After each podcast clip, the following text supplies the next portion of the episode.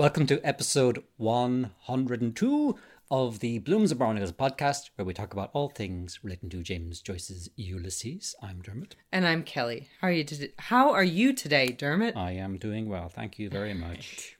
All right, I'm proud of us both for being here today. Mm-hmm. All right, we're gonna get into some more Hades today. In this episode, they finally make it to the friggin' cemetery. Good.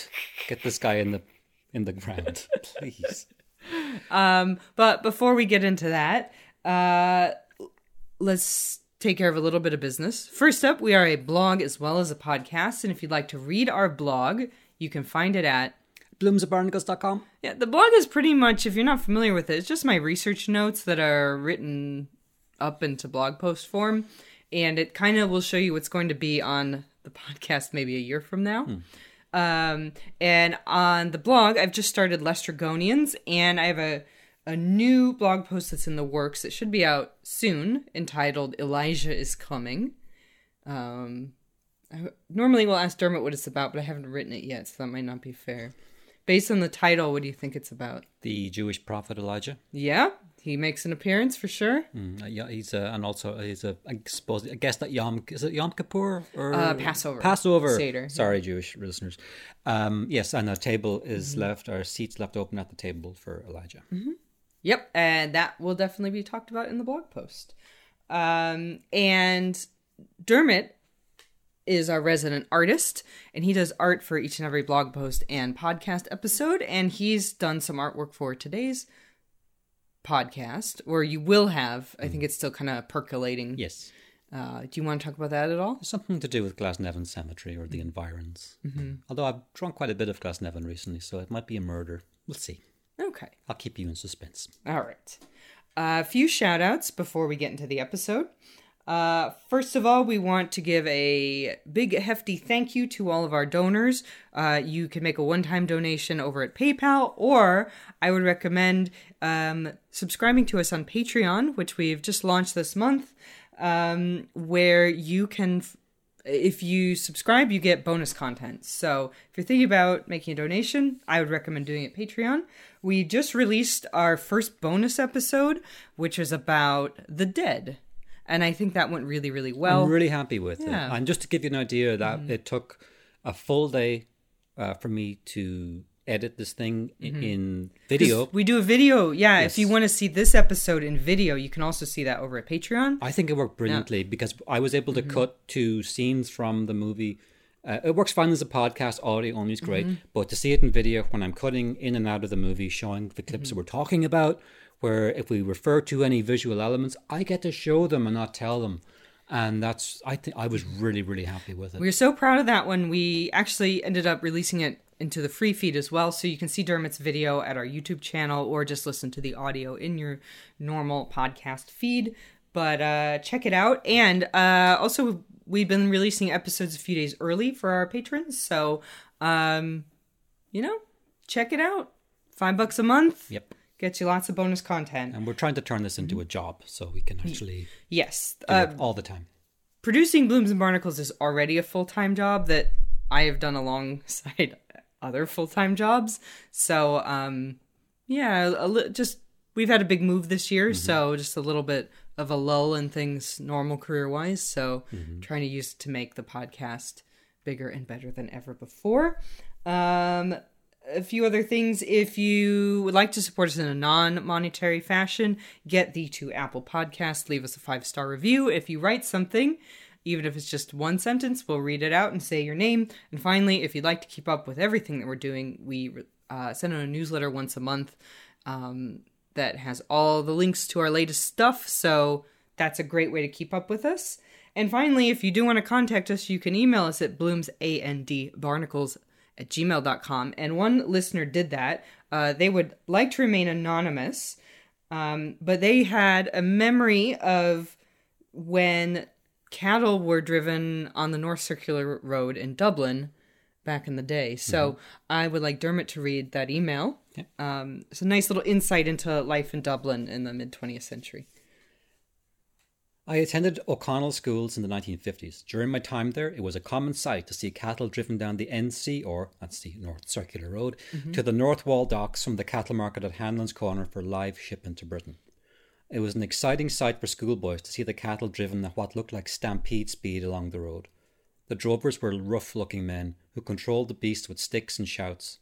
It's difficult to judge, but I think the herds were made of 40 or so beasts.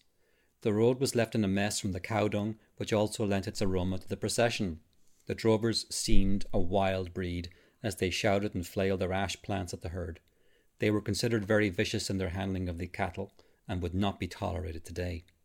I hope this gives an idea of what the cattle drives were like. I feel fortunate to have lived in Dublin at the time when it hadn't changed so very much since Joyce's days. This adds considerably to my enjoyment of his work. All right, and thank you so much. And this listener asked us to um, give a quick shout out to the Free University of Ireland, which is located in the City Arms Hotel at Hanlon's Corner. And the City Arms Hotel, of course, is in Ulysses. Um, as the place where Mr. Deasy will go for the Cattle Traders Association Association meeting that day to talk about foot and mouth disease. So, Okay. All right. Uh, any thoughts about that? No, I mean, you, there's a, a YouTube channel called C or Vault, and they do regular updates of archive footage from Dublin. Uh, some of from the 60s, 70s, and onwards, but occasionally you'll see some older stuff, and it is striking. Like the the change that hit the country in the 60s, that's when Sean Lemass's minority government came in, and he's regarded as one of the transformational politicians in Ireland. He was on the cover of Time magazine. There's Oh, a wow. f- poster of uh, Sean Lemass, and there's a, a little curtain behind him being pulled back by a leprechaun. Of course, an American cover, but behind it are smokestacks and factories beginning to be built. And those of us who complain about how you know how much has changed, better and worse, right? But um, the the changes all come in from most of them from that time. That's when it kicks off, and they rip down anything old. Like they were not sentimental. Just everything, anything old, get rid of it. Put a glass box, put a modern building up because it was the future. Yep, and that's around that time the Eccles Street, uh, Seven Eccles Street was torn down. The Turkish baths are torn down. Yeah. Yeah, and it's a shame. Like, but Yeah. you know, it, it, the creatures of their time. What is not excusable Mm-hmm. is people doing that today. Uh, they should know Mm. better because uh, we have so little left at this point that what little is left should be preserved. Mm-hmm. Not to turn the study into a museum, but it shouldn't be a glass box either. Mm-hmm. know. All right. Uh, for more talk on historical preservation, listen to any of our Sweeney's Pharmacy episodes, as well as our episode about the dead, where we talk about a little bit about the dead house at Usher's Quay. Yeah, scandal. Yeah. Yes. Okay. Without further ado, then, let's get into the text of Ulysses. Uh, we are still in the Hades episode, which is the sixth episode of Ulysses. And our text today comes from pages 99 through 101. So we've broken off the first hundo of Ulysses. Um, that's always a, you know, the first time I read Ulysses, I knew it would be a slog. So what I did to motivate myself was every 100 pages, I got a, a prize. okay. I think it's either page 100 or 200. I had found a Ulysses t shirt at Powell's Books in Portland, and I couldn't buy it until I'd read 100 pages. Okay. So I'm not wearing that. I'm wearing my T.C. O'Leary's Ulysses shirt today, which Dermot. Dermot illustrated, and I, I own this before I even knew Dermot. That's how famous he is. So, um, anyway, those pages are from my edition, which is the 1990 Vintage International Edition. Uh, let's take it away, Dermot. Okay. Crossguns Bridge, the Royal Canal. Water rushed roaring through the sluices. A man stood in his dropping barge between clamps of turf. On the towpath by the lock, a slack tethered hearse. Aboard of the Bugaboo. Their eyes watched him. On the slow, weedy waterway, he had floated in his raft coastward over Ireland, drawn by a haulage rope past beds of reeds, over slime, mud choked bottles, carrion dogs. Athlone, Mullingar, Moy Valley. I could make a walking tour to see Milly by the canal, or cycle down, hire some old crock, safety. Wren had one the other day at the auction, but a lady's. Developing waterways. James McCann's hobby to row me o'er the ferry. Cheaper transit, by easy stages. Houseboats, camping out. Also hearses. To heaven by water. Perhaps I will without writing. come as a surprise. Leixlip, Clonsilla, dropping down lock by lock to Dublin, with turf from the Midland bogs. Salute. He lifted his brown straw hat, saluting Paddy Dignam. All right, Dermot. What do you think? It's nice. Yeah. Um. So he's he goes into like a reverie of the. He sees a like you wouldn't see like canal boats like this anymore, but the canal's still there. Um. But probably like all, you know, much more either concreted in or I think I wouldn't be f- overly familiar with that particular canal, but the uh, I forget there's the Royal Canal, the Grand Canal, whatever. But the um yeah, very like pedestrianized now and you know all developed in. But I it sounds like the way he's describing it here, it's a little wilder, hasn't been all like encroached on as much. Um, and you wouldn't see a horse towing a, a boat anymore either and then this reverie where he's he's imagining where he came from, and then backtracking. So Mullingar is where his da- his daughter is That's working, correct. right? Yeah. And so he gets him thinking about making a trip across country, maybe on a bike. He saw one, but it was a lady's bike. You can't buy that. Um, he says developing waterways. Uh, James McCann's hobby to row me or the ferry. I have no idea what that's about. Um, houseboats camping out, also horses. So again, he's like one idea tumbles into the next one, and he gets him thinking about being in a hearse and being dead to heaven by water. Um, perhaps I would with that writing. So he's like a surprise visit to his daughter. Probably best not to. Um, dropping down lock by lock to Dublin with turf from the Midland bogs, which is nice. There's more of it then than there is now. Yeah, and then he, lifted his brown straw hat as the man on, the canal boat, and he's like, just respect to the corpse, right? That's about it. Yep. Yeah. All right. So let's talk about Homer. Mm, okay. So, in order f- for one to enter the Greek underworld, you had to mm-hmm. cross four rivers. Mm-hmm. And to enter the ah, okay. Irish necropolis of Glasnevin Cemetery, you must mm-hmm. cross four waterways. And this is our fourth waterway. Mm. And so, this is the River Styx. And who floats along the River Styx? Do you remember?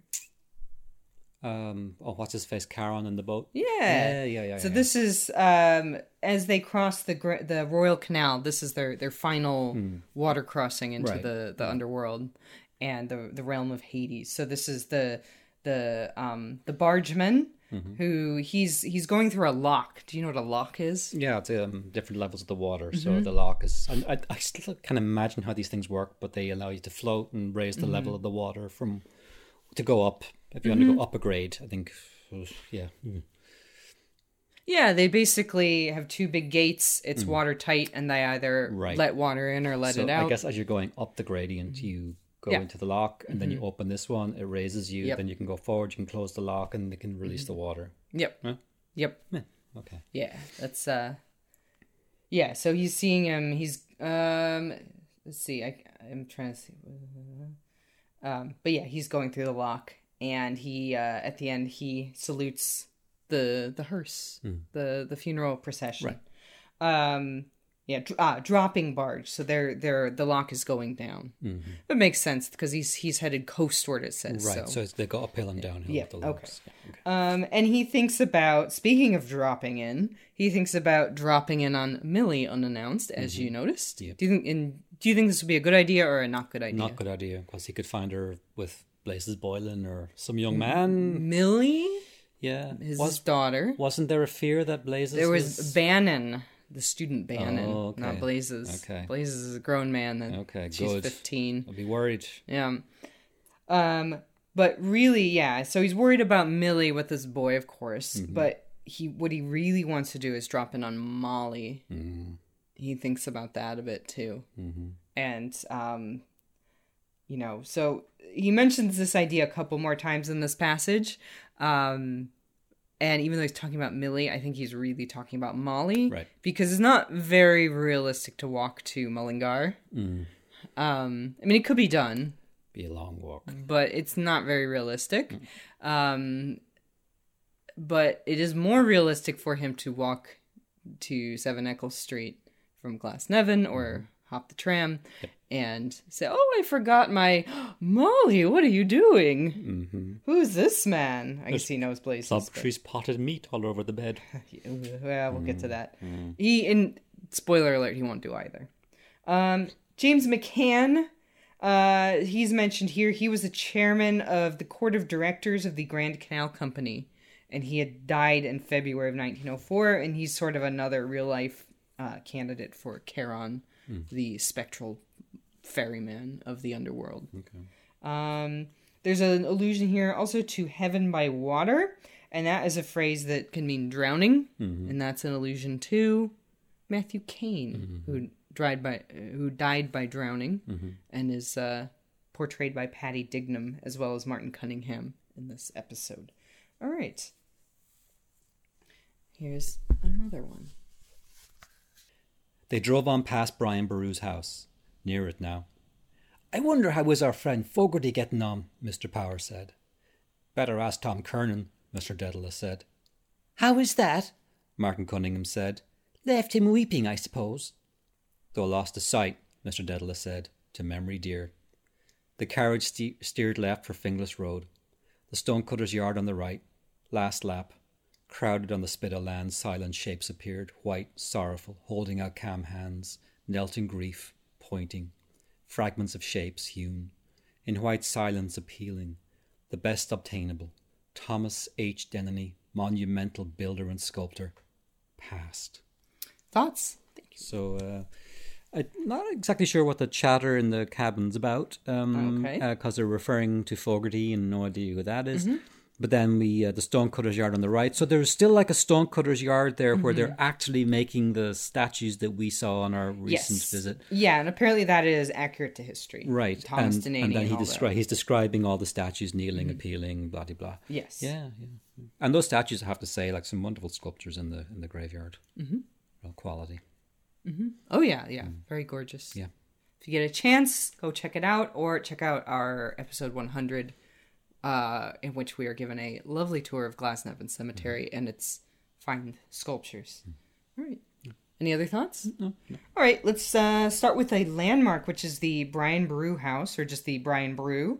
Spelt B R O O I M H E. Sorry about that, people who Yep. don't speak Irish. It's I a, would say reading this with a really any audience that that is a word where people will stop and go. "Oof." understandably. But it's Boru. yeah. Um, and so the Brian Boru is still there. I have had the opportunity to go and enjoy a um, a drink on their outdoor seating, which Mm. I think offers a view of the Crossguns Bridge, or at least that general area. Mm-hmm. Um, so there's two pictures of it here. Hmm. Yep. I'll put these on our website as well. Right. Uh, I guess if you hold it up, you can't really see it. I'll put a picture Okay. on the video. Um, what do you see?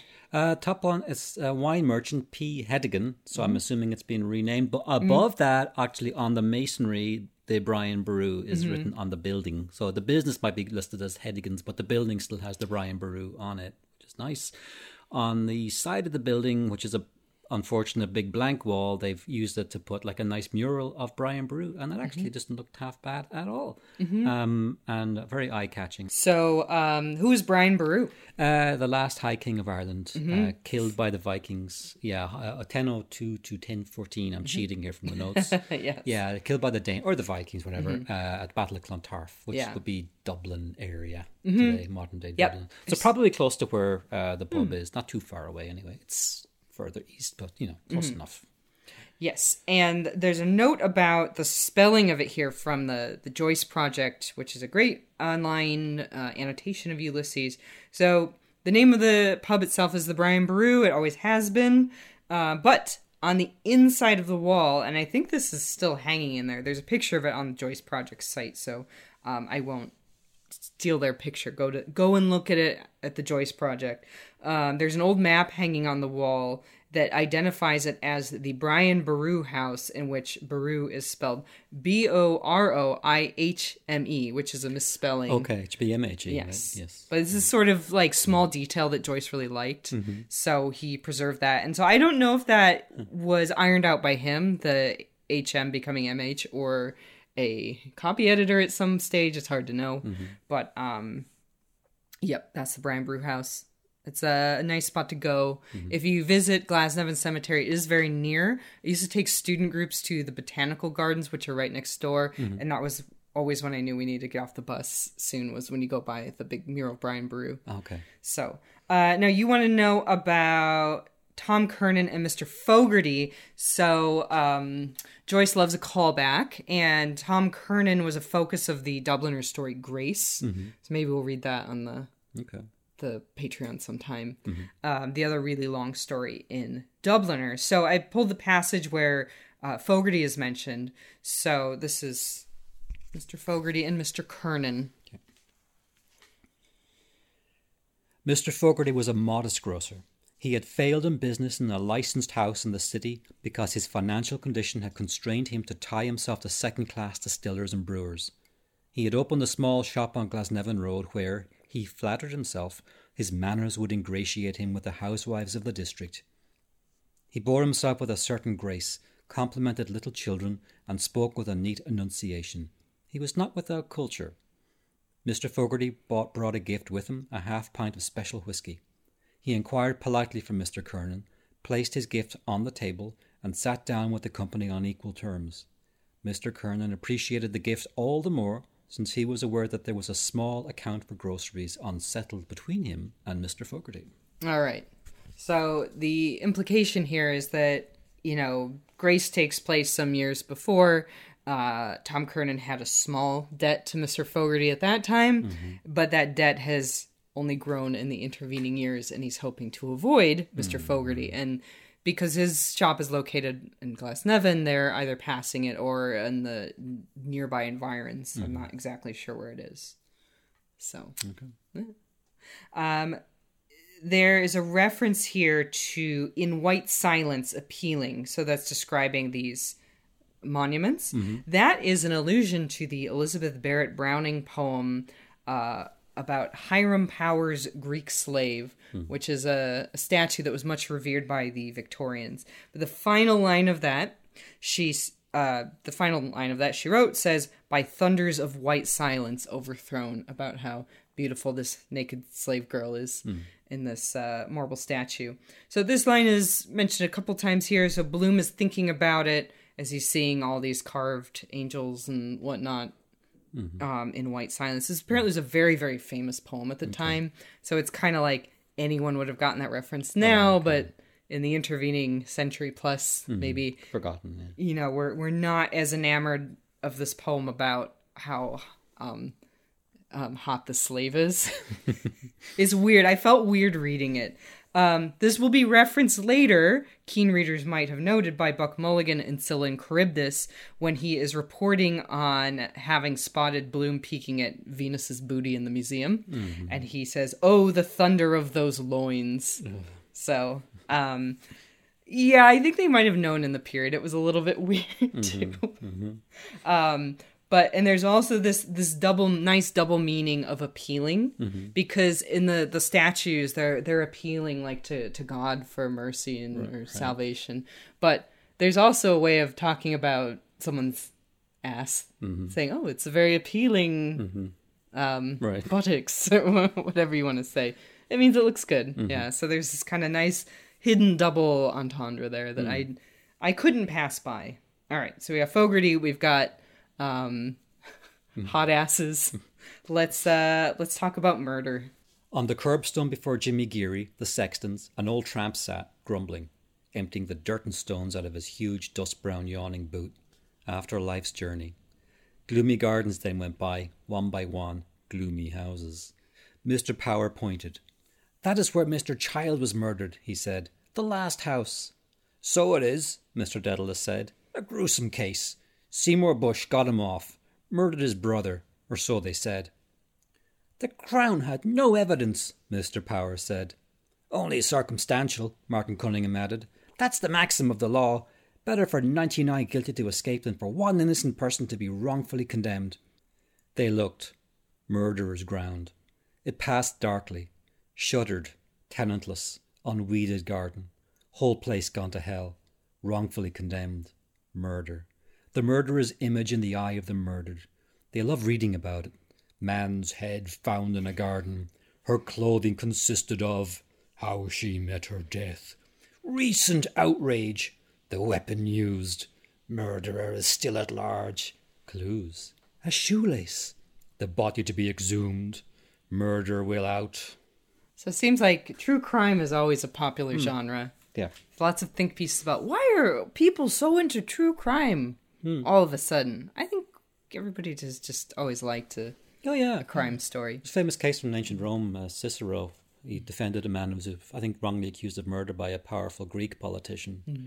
And Cicero made his name. It's a brilliant dramatization, docudrama about it years ago.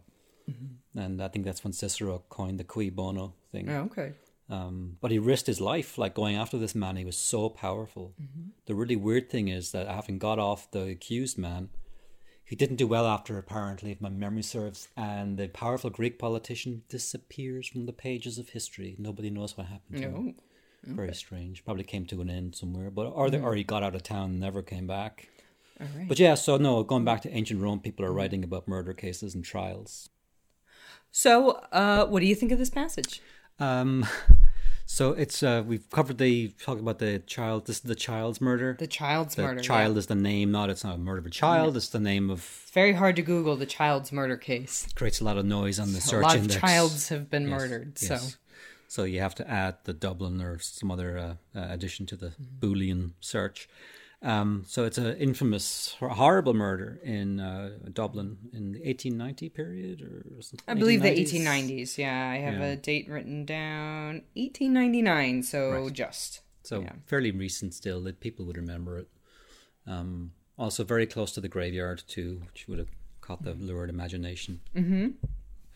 Um, and we drove by that house too when we were coming back from Yes. the graveyard. So yeah, it's um, just a normal looking little house. I'm sure people walk by it every day and they've no You don't idea. think it looks like murderer's ground? It does not look like murderer's ground. looks like it could be an Airbnb. Uh, and the description in the book. Think there's like a, a blackness to the windows, or they do. Now that you mention it, they a, look a void. Yeah, like the Amityville horror. They No, look almost like fine. those people left their curtains open and the neighbors closed theirs. Yeah, no, I'm sure it looks nothing like it did back then. Yeah, the the like clearly abandoned. Mm-hmm. People are afraid of it. Yeah. Maybe like nobody wants to live in a house where someone's been c- killed. Yeah. And it should be noted too, Bloom describes this as the last house. It is not, is the hmm. second to last house. Um, and then this wall here is actually the wall of the cemetery. But there's a house in between. Um, there's more to be said about that for sure. I wrote a blog post about this over the summer called A Polished Period, which is at our website, bloomsandbarnacles.com. I recommend you read it. I'll put a link in the show notes to this as well. Um, I so I don't want to go over it in too much detail today because we'll go over some of it in the future in Aeolus, so save a little bit. Um, but I do kind of want to go over this case of uh, fratricide, which is The murder of a brother. Yes. So the two brothers in question are Samuel and Thomas Childs. Thomas was sort of an elderly miser who lived in that house. It's 5 Bengal Terrace near Glasnevin Cemetery. Uh, Thomas was a bit peculiar in that he, quote, transacted his own domestic business, which sort of means he made his own tea. He fluffed his own pillows rather than employing a domestic servant. And that's important because it means he would have been alone in the house Right. at the night in question. Uh, we're we're right now the most popular podcast because we're a true crime podcast for the next five minutes. So Okay. everybody loves true crime. In September of 1899, when Thomas was found bludgeoned to death with his own fire irons, suspicions turned to the brother Samuel because Samuel, unlike his brother, had fallen on hard times. Uh, he had retired from his career as an accountant, but his paltry pension wasn't enough to support himself, his wife, and their children. And records show that Samuel had taken small loans from Thomas in the past. So we see a motive emerging. Um, and he had also been seen around Thomas's neighborhood on the night of the murder. So Good enough. opportunity. Hang him. Uh, when police scoured Thomas's home following his murder, they found a copy of his will naming Samuel as the primary beneficiary. Further motive. Uh, most damning of all was the fact that there was no sign of a break-in, so whoever done the foul deed must have had access. So there's no servant. Um, police investigators determined that the cobweb-covered, double-bolted back door had not been opened in years, hermetically sealed even. They said. Um, so the only key holder to the front door, apart from Thomas, was Samuel, uh, further demonstrating opportunity. Um, a few days after the murder, Samuel said to a constable that he met at Dunphy's Corner. Remember Dunphy's Corner? Right. Uh, quote, suspicion points to me. Oh, that unfortunate latchkey. Is that iambic pentameter? uh, which only increased police suspicion against him. So this is all the circumstantial evidence that I, I believe it's Martin Cunningham points out. Uh, you know, which was the bulk of the Crown's case, but it was considered quite strong at the time. Samuel's goose was surely cooked. Um, it was a. I'm not going to say the rest of it. Um, that's what happened in the house. Uh, the legal end of it and the eloquent defense of the improbably named Seymour Bushe um, is a tale for another day. If you'd like to know it today, head over to blooms bloomsandbarnacles.com. Like a Bart Simpson sketch Yep. calling Moe's Tavern. That would have been nixed by Fox because it was too Hey guys, I want to see more Bush. Okay, we're gonna move right on from that. Uh, a polished period. Um, that's the blog post. Um, but this was the like the very very big case in its day. It was super sensationalized. Um, there are some wild Ulysses connections, um, which you have to go to the blog post to read about because I'm not going to spoil it till Aeolus. But one of them that I will spoil is that the trial was witnessed by a 17 year old James Joyce. So he was in attendance. He was very interested in law um, like all I think bright bright young folks are at some point. and uh, so he attended this um, court trial case thing. Rambling. Okay. Uh, oh, I did want to mention the the tramp shaking dust out of his boot. This is seen by some as a foreshadowing of the man in the Macintosh Okay. who is described in later episodes as sort of uh, in a tramp like, uh, maybe Columbo esque brown overcoat. So um, maybe it is, maybe it isn't. Okay. Cramped in this carriage. She mightn't like me to come that way without letting her know. Must be careful about women. Catch them once with their pants down, never forgive you after. Fifteen. The high railings of Prospect rippled past their gaze. Dark poplars, rare white forms. Forms more frequent. White shapes thronged amid the trees. White forms and fragments streaming by mutely, sustaining vain gestures on the air. The felly harshed against the curbstone, stopped. Martin Cunningham put out his arm and, wrenching back the handle, shoved the door open with his knee. He stepped out. Mr. Power and Mr. Dedalus followed.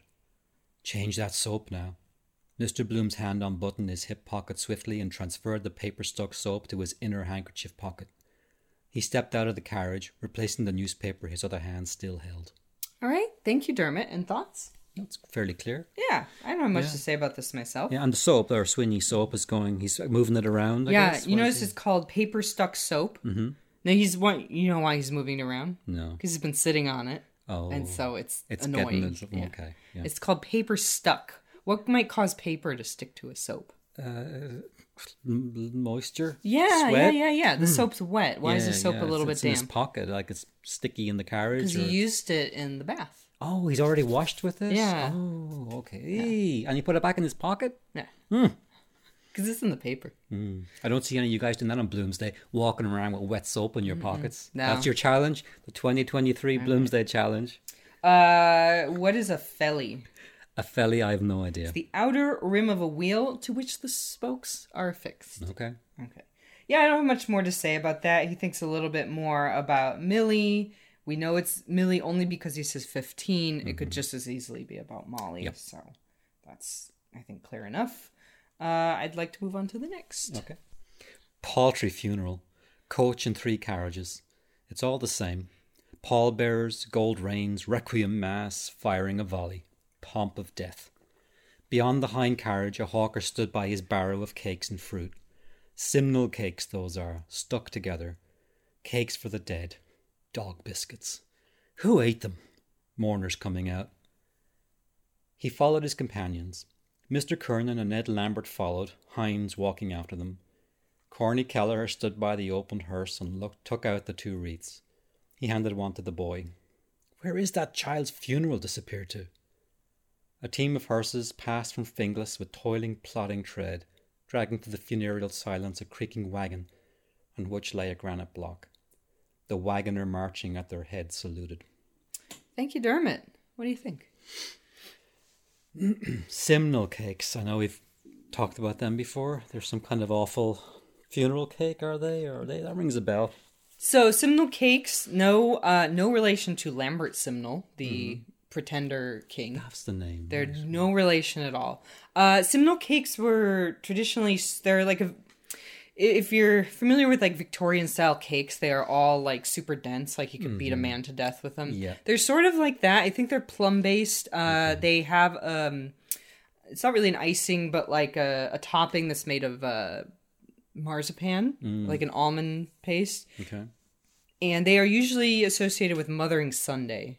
So they're out of time here. Um, Okay. Tom, I, I know that for whatever reason, when we were reading this that TC O'Leary's in Portland, um, I talked about Simnel cakes when it came to this because uh, I'm interested in his historic baking. Right. Um, and Tom had his chef make and serve a Simnel cake Yeah. at the pub in Portland, yeah. and it was really nice. Yes, I remember Yeah. that. I think I think I had a bit of that. yeah, yeah. I was wondering as you're reading this, like, because they That's they Probably where I remember Yeah. the word from. I, I was very excited to have the Simnel cake. Um, while we're on on the subject here, he describes them as cakes for the dead: colon dog. Dog biscuits. biscuits. Who's the guardian of the the gates Oh, of the underworld? of course, Charon. Yeah. Not Uh, Charon. and the dog uh, thingy. Fluffy. Fluffy. Yes. No, that's that's from Harry Potter. Cerberus. Cerberus, Yeah. yes, yeah. So um, if you don't have a liar like Orpheus to soothe them to sleep, you could uh, Hmm. toss him some Simnel cakes. Mm, okay. Mm-hmm. So, Mr. Kernan, again from the previous Yep, book. you remember Tom Uh, Kernan? Ned Lambert. He's a guy that they know. I don't know that Ned. I, I have looked into Ned Lambert before. I think he's just a guy. Mm-hmm. Like there's not really a whole. There's never enough to write a blog post or even a, a section of one about Ned Lambert. Hynes. He Joe Hynes. He's a reporter for the Freeman's Journal, there to cover the funeral for the uh, obituaries page. Okay, so Yeah. the guy's well enough known that somebody from a newspaper would. Well, he's, he's friends with all these guys that work at the paper because once we transition to Aeolus, uh, when Bloom goes up to the the newsroom to, you know, talk about his keys ad, we'll see Simon Dedalus and Ned Lambert are up there. Um, so they all kind of know each other. Corny Kelleher, a name I remember and I cannot place it again. Corny is short short for Cornelius. He's the assistant to the Undertaker. And he plays a pretty pivotal role in the sort of climax of Ulysses. Okay. And, uh, So he's important then. right? Yeah, it's it's very heavily implied he's well connected. Um, but all you need to know about him right now is he's the assistant to the Undertaker. Okay. He's Where- a sort of psychopomp figure. When he says, "Where is that child's funeral disappeared to?" Are they talking about a child's funeral or the child's murder? no, funeral? do you remember when they were passing the rotunda? Uh, they saw a child's fu- hearse passing, and he's, you know, wondering like, you know, Okay, so it's the same, but Mm-hmm. it's weird that it would be like the two. There's a child's murder and then the child's funeral. Mm-hmm. So the, I don't know if that's a coincidence or. Uh, there are no coincidences in Ulysses. You're, You could probably write a thesis on that. I, I don't know what the connection is or if there is Okay. one, but yeah. Um, so Bloom complains initially of Paddy Dignam having a paltry funeral. Mm-hmm. What what does that mean to you as an uh, Irish person? Not many people showed up. Mm-hmm. What, what do you do? You have any thoughts or feelings about that? It's kind of sad. Like you know, you in Ireland, like funerals, it they did. It would be a bad form if people didn't show up. Mm-hmm. Like you know, you'd you'd want like more than twelve or thirteen people at a mm-hmm. funeral. Like that's not a good. And all men. Like there's no w- mm-hmm. w- women showing up. There's no like siblings or extended family. Maybe he didn't have any. That would certainly call the numbers. Mm-hmm. Hold that thought because we're going to talk about that in the next section. Mm, okay. Yeah. Um, yeah, as we'll discover, there are 13 in attendance at his funeral, which mm. is Peculiar. number. inauspicious, we'll say. Hold on to that thought because that's a future. That the, the number of people at his funeral is a future podcast episode. You can read about it in our blog po- post called "Who is the Man in the Macintosh."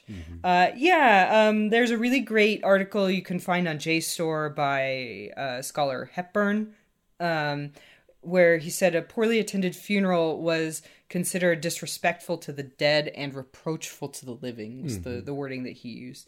That will be linked in our show notes if you'd like to read it. Uh, really um, illuminating that article for me. Um, bloom for his part kind of finds the whole affair a whole affair very dull and monotonous uh, maybe a little hollow going eh, it's all the same pallbearers, golden reins, requiem mass, firing of volley, pomp of death. So it's it's all kind of about this image, and the image, the outward image, is I think very important to his his friends, like having all those traditions. And Bloom's just kind of like, yeah, whatever.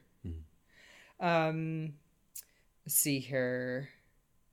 Yeah, we've uh, mentioned Joe Hynes and Ned Lambert. A few other facts about Tom Kernan.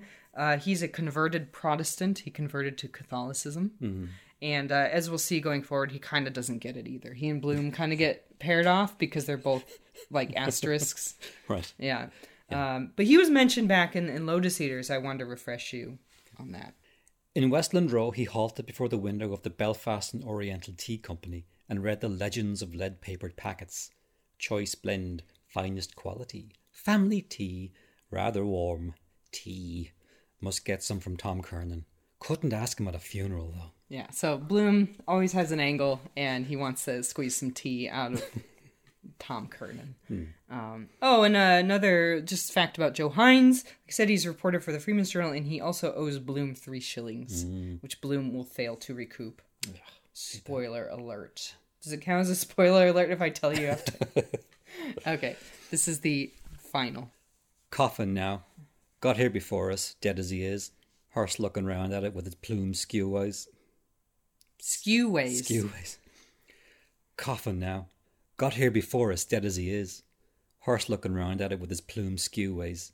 Dull eye, collar tight in his neck, pressing on a blood vessel or something. Do they know what they cart out here every day? Must be twenty or thirty funerals every day. Then Mount Jerome for the Protestants. Funerals all over the world, everywhere, every minute.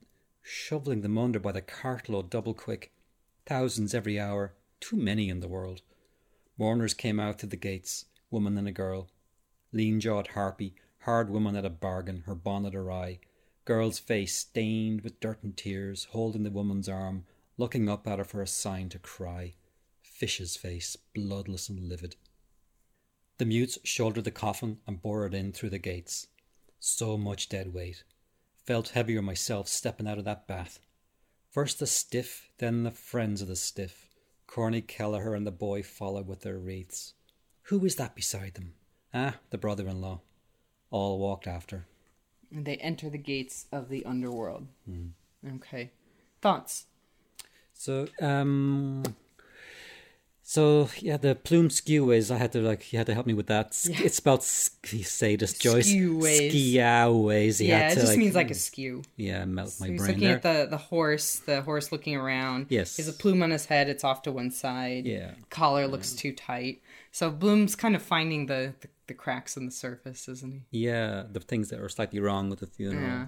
Because the, the the horse should be properly like arrayed and everything. You know? This is proof to him that all this pomp and circumstance is just surface, surface level, kind of hollow. um, yeah, and then he gets very morbid about the numbers. He, even like in 1904, too many. The world's overpopulated for for Mister Bloom. Uh, Mount Jerome for the Protestants. So yeah, like some sort of uh, sectarian divide. Uh, Irish graveyards in my hometown. There was the Protestant side and the Catholic side of the same graveyard, but apparently there are so few Church of Ireland now that they've given them more of the graveyard to the RCC. So I think before Glasnevin was open, there wasn't any place in Dublin for Catholic burials. Um, yeah. So, and my understanding is that any anyone can be buried in um, Glasnevin Cemetery, Prospect Cemetery, but it caters to the needs of Catholics. Yeah. Yeah. Yeah. yeah. I mean, I don't think they'd be throwing people out for. No, no, I, I think it's always been that way, but there was just, you know, there Mm. wasn't really like a Catholic burial, and it was like a penal laws thing. It was a whole, Yeah. yeah. so he describes the uh, woman and daughter coming out and their grief. She's the girl's crying. Sounds like the older woman isn't. Uh, I think they're both in right? grief, but people experience grief Mm. in different ways. Um, well, he describes it as a fish's face, bloodless and livid. Good, good. Yeah. Um, so yeah, sh- the mutes shoulder the coffin. pallbearers. Um, Corny Kelleher again uh, with And some the boy? Do you know who the Uh, boy And the boy, no. Uh, that would be Paddy Dignam's son. Okay, so he does Yeah. have family, and the bro- there's a brother-in-law too. Okay, Yeah. alright. So there's some family there, but it's not a lot. Yeah. Yeah, I've got one more. And Paddy has plenty of family. It's just most of them aren't at the graveyard, and we'll meet his son in particular, Right. later on in the novel. Uh, I've got one more little bit of Homer for you. So, do you remember who Paddy Dignam's? I'm asking you this. I, I don't expect you to say yes. Do you remember who Paddy Dignam's uh, parallel is in the Odyssey? Oh, I It's someone you've never heard of. no. So, uh, it would be Elpenor, who got too drunk at Circe's villa and fell off the roof and died. Okay. And so, when Odysseus shows up in the underworld, Elpenor is there. His his uh, you know his man who's gone before him in, into the afterlife Okay. is there waiting for him. So Bloom says, "Got got here before us." That that's a, a reference to patty status is their Okay. um, parallel Elpenor. Um, so they refer to the mutes. The mute shouldered the coffin and bore it through the gates. Uh, what are mutes? Uh, well, somebody who can't talk, right? But in this case, I, I, I assume it's just a pallbearer, unless there's some other reference I'm missing. Mutes are paid mourners. Um, Buck Mulligan references them in, in Telemachus. Do you remember that line? No, no. Uh, you crossed her last wish in death, and yet you sulk with me because I don't whinge like some hired mute from Lalouette's. Yeah. So this is Mulligan and Stephen having their little spat about Mulligan calling his mother beastly dead. And Buck Mulligan is just saying, "Yeah, it is beastly dead to me. I'm a medical student. I see people pop off all the time. Like Yeah. you're, you know, you." You refuse your mother last wish, and you're mad at me because I'm not going to cry like a, a paid Right. mourner. Right. Um, so Lalouette's is a described in the Gifford and Seidman annotation as a funeral and carriage establishment in Dublin. So I'm guessing they are people who are like they work for they work in the funeral industry and they're there to act as pallbearers because it's not really noted that they're like they're wailing and rending garments or mm-hmm. anything like that. But the implication of Mulligan's statement is you can you can get that if you want to pay for it. Right. Um, now, you notice the lack of women. Mm. Is it your experience that women are not in attendance at graveside services in Ireland? They always are. Yeah. Yeah, it's strange. So I've got a few notes here on women and funerals um, because I've seen different sources will say different things. Some will say that women were not allowed, but I, I, you know, I don't think that's an Irish custom. Um, from what I can tell from my, so Mrs. Dignam is certainly not there. Um, and you know, I, it's not really stated here why.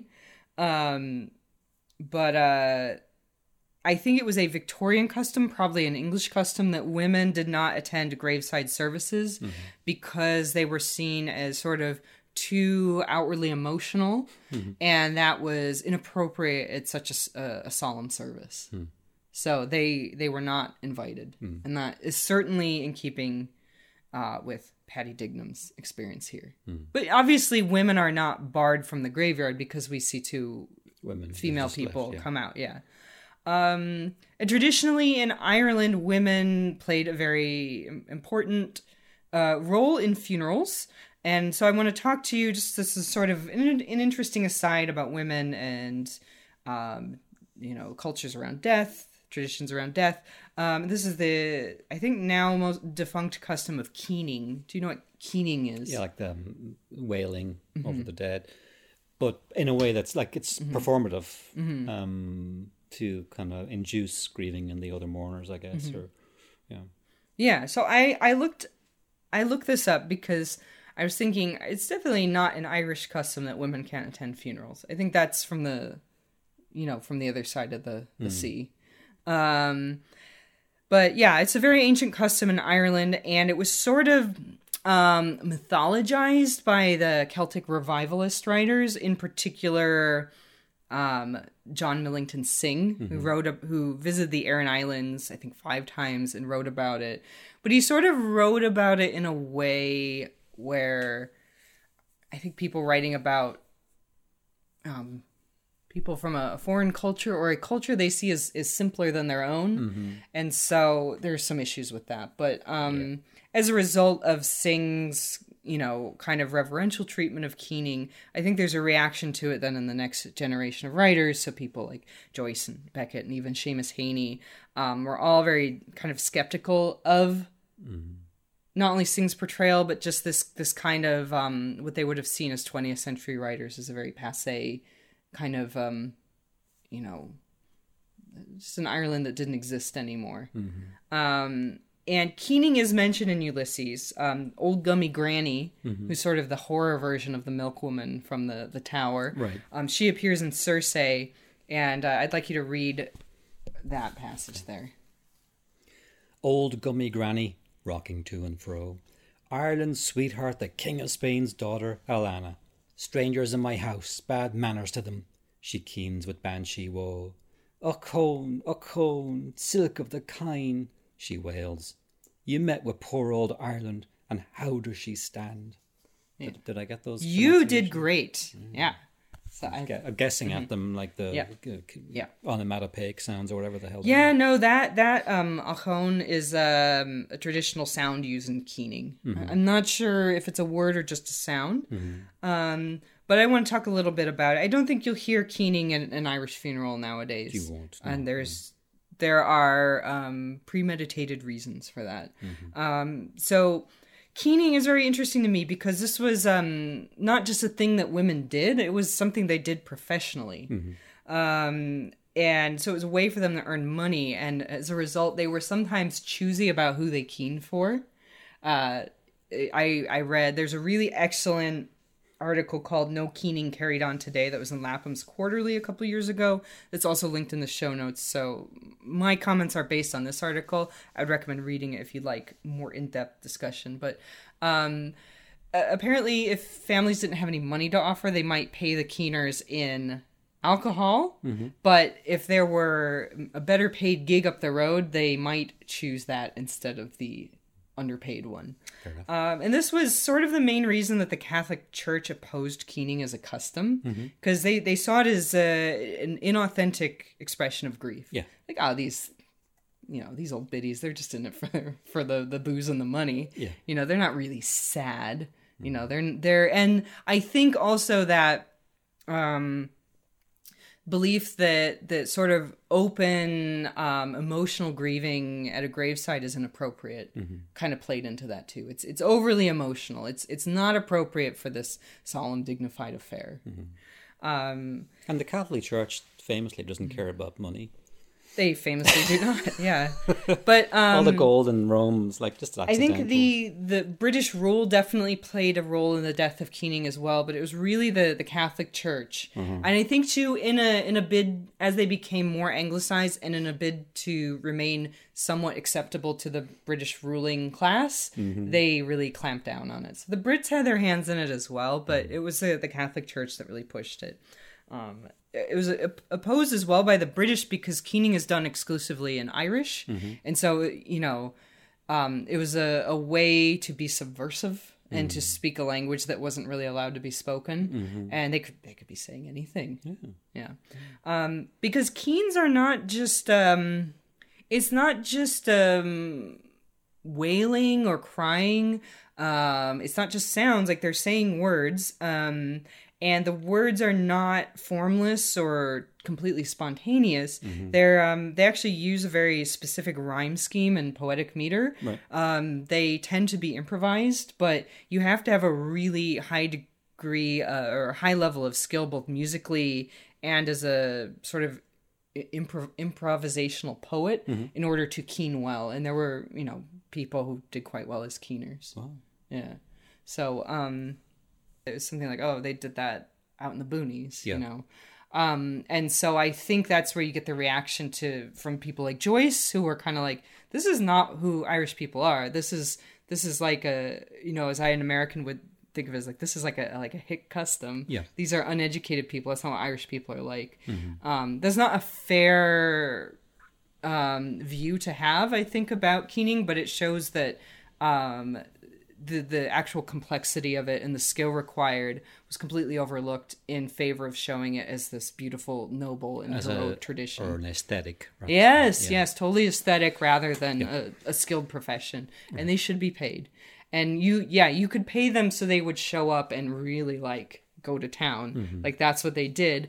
But um, you know, you might think of that as like, oh, it sounds like you know Kim Jong Il's funeral or something like that. Yeah. But um, it can be very hard for people to grieve openly. It's an o- emotion we don't always know how to express because it's not something we see in day to day life, and I think um, you know if people aren't used to being that openly expressive with their feelings, um, it the keening can could serve as a, a, a way to you know allow you into that space of open grieving uh, of weeping or crying which can you know be very emotionally cleansing and it can also just being in the presence of it allows you to grieve in whatever way. It's saying like this this is a space for grieving Right. in whatever way. It's it's appropriate to do that now. Like we're opening those those gates for however if you also want to weep and cry if you want to just feel sad or whatever because everyone grieves in their own their own way.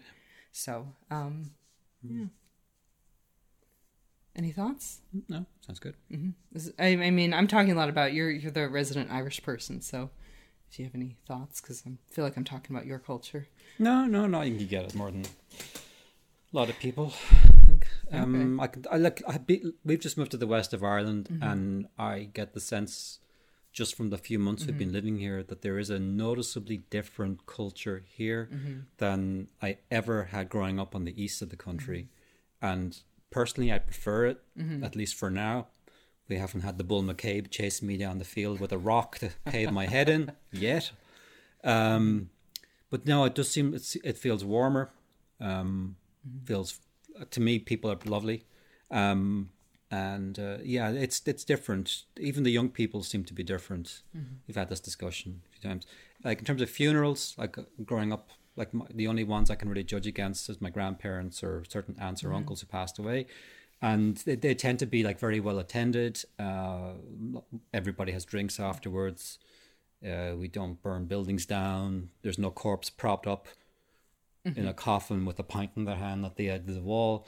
Um, but it's you know you get together, you have a good time, you tell stories because also too for Irish people like the the, the family's extended all over the the country or the world, and it's one of the few times when everyone gets to see one another before they separate again. So that, it would be when I would meet a lot of cousins and such that are you haven't maybe seen in 10, 20 more years sometimes. Um, so it's kind of bittersweet. Um, but I think it's a healthier way of, of doing things. And usually, like, see, after the drinks can go on a bit too long. I remember my uncle's wake. We went on. We were we walked home at four a.m. Um, um, but yeah, no, I would rather have that kind of relationship with it than something that's too Yeah. bottled up. You know, um, emotionally constipated or repressed. It's not healthy. Um, yeah, and it's you, you plenty of sadness too. Like you know, we're not all walking around like wailing on one another. Um, uh, for further recommended reading, there's a really excellent book called My Father's Wake. Um, can't remember the author's name, and I don't want to get it wrong, but he uh, talks about returning to Achill Island where he grew up after kind of becoming a, a man of the world, um, and going through a lot of those sort of, you know, more traditional um, funeral customs um, and how that kind of I, I think this would have been in the late 20th century. I'm also hes- hesitant to give a even a decade but uh, it's well well worth your time to read that book if you're interested in irish funeral customs in particular so um, all right so my father's wake check that out um, i'll include um, links to the other articles i mentioned in the show notes which can be found at Bloomsandbarnacles.com. that's correct. Um, uh, follow us on social media, subscribe on Patreon, and have a great week. Bye. Bye.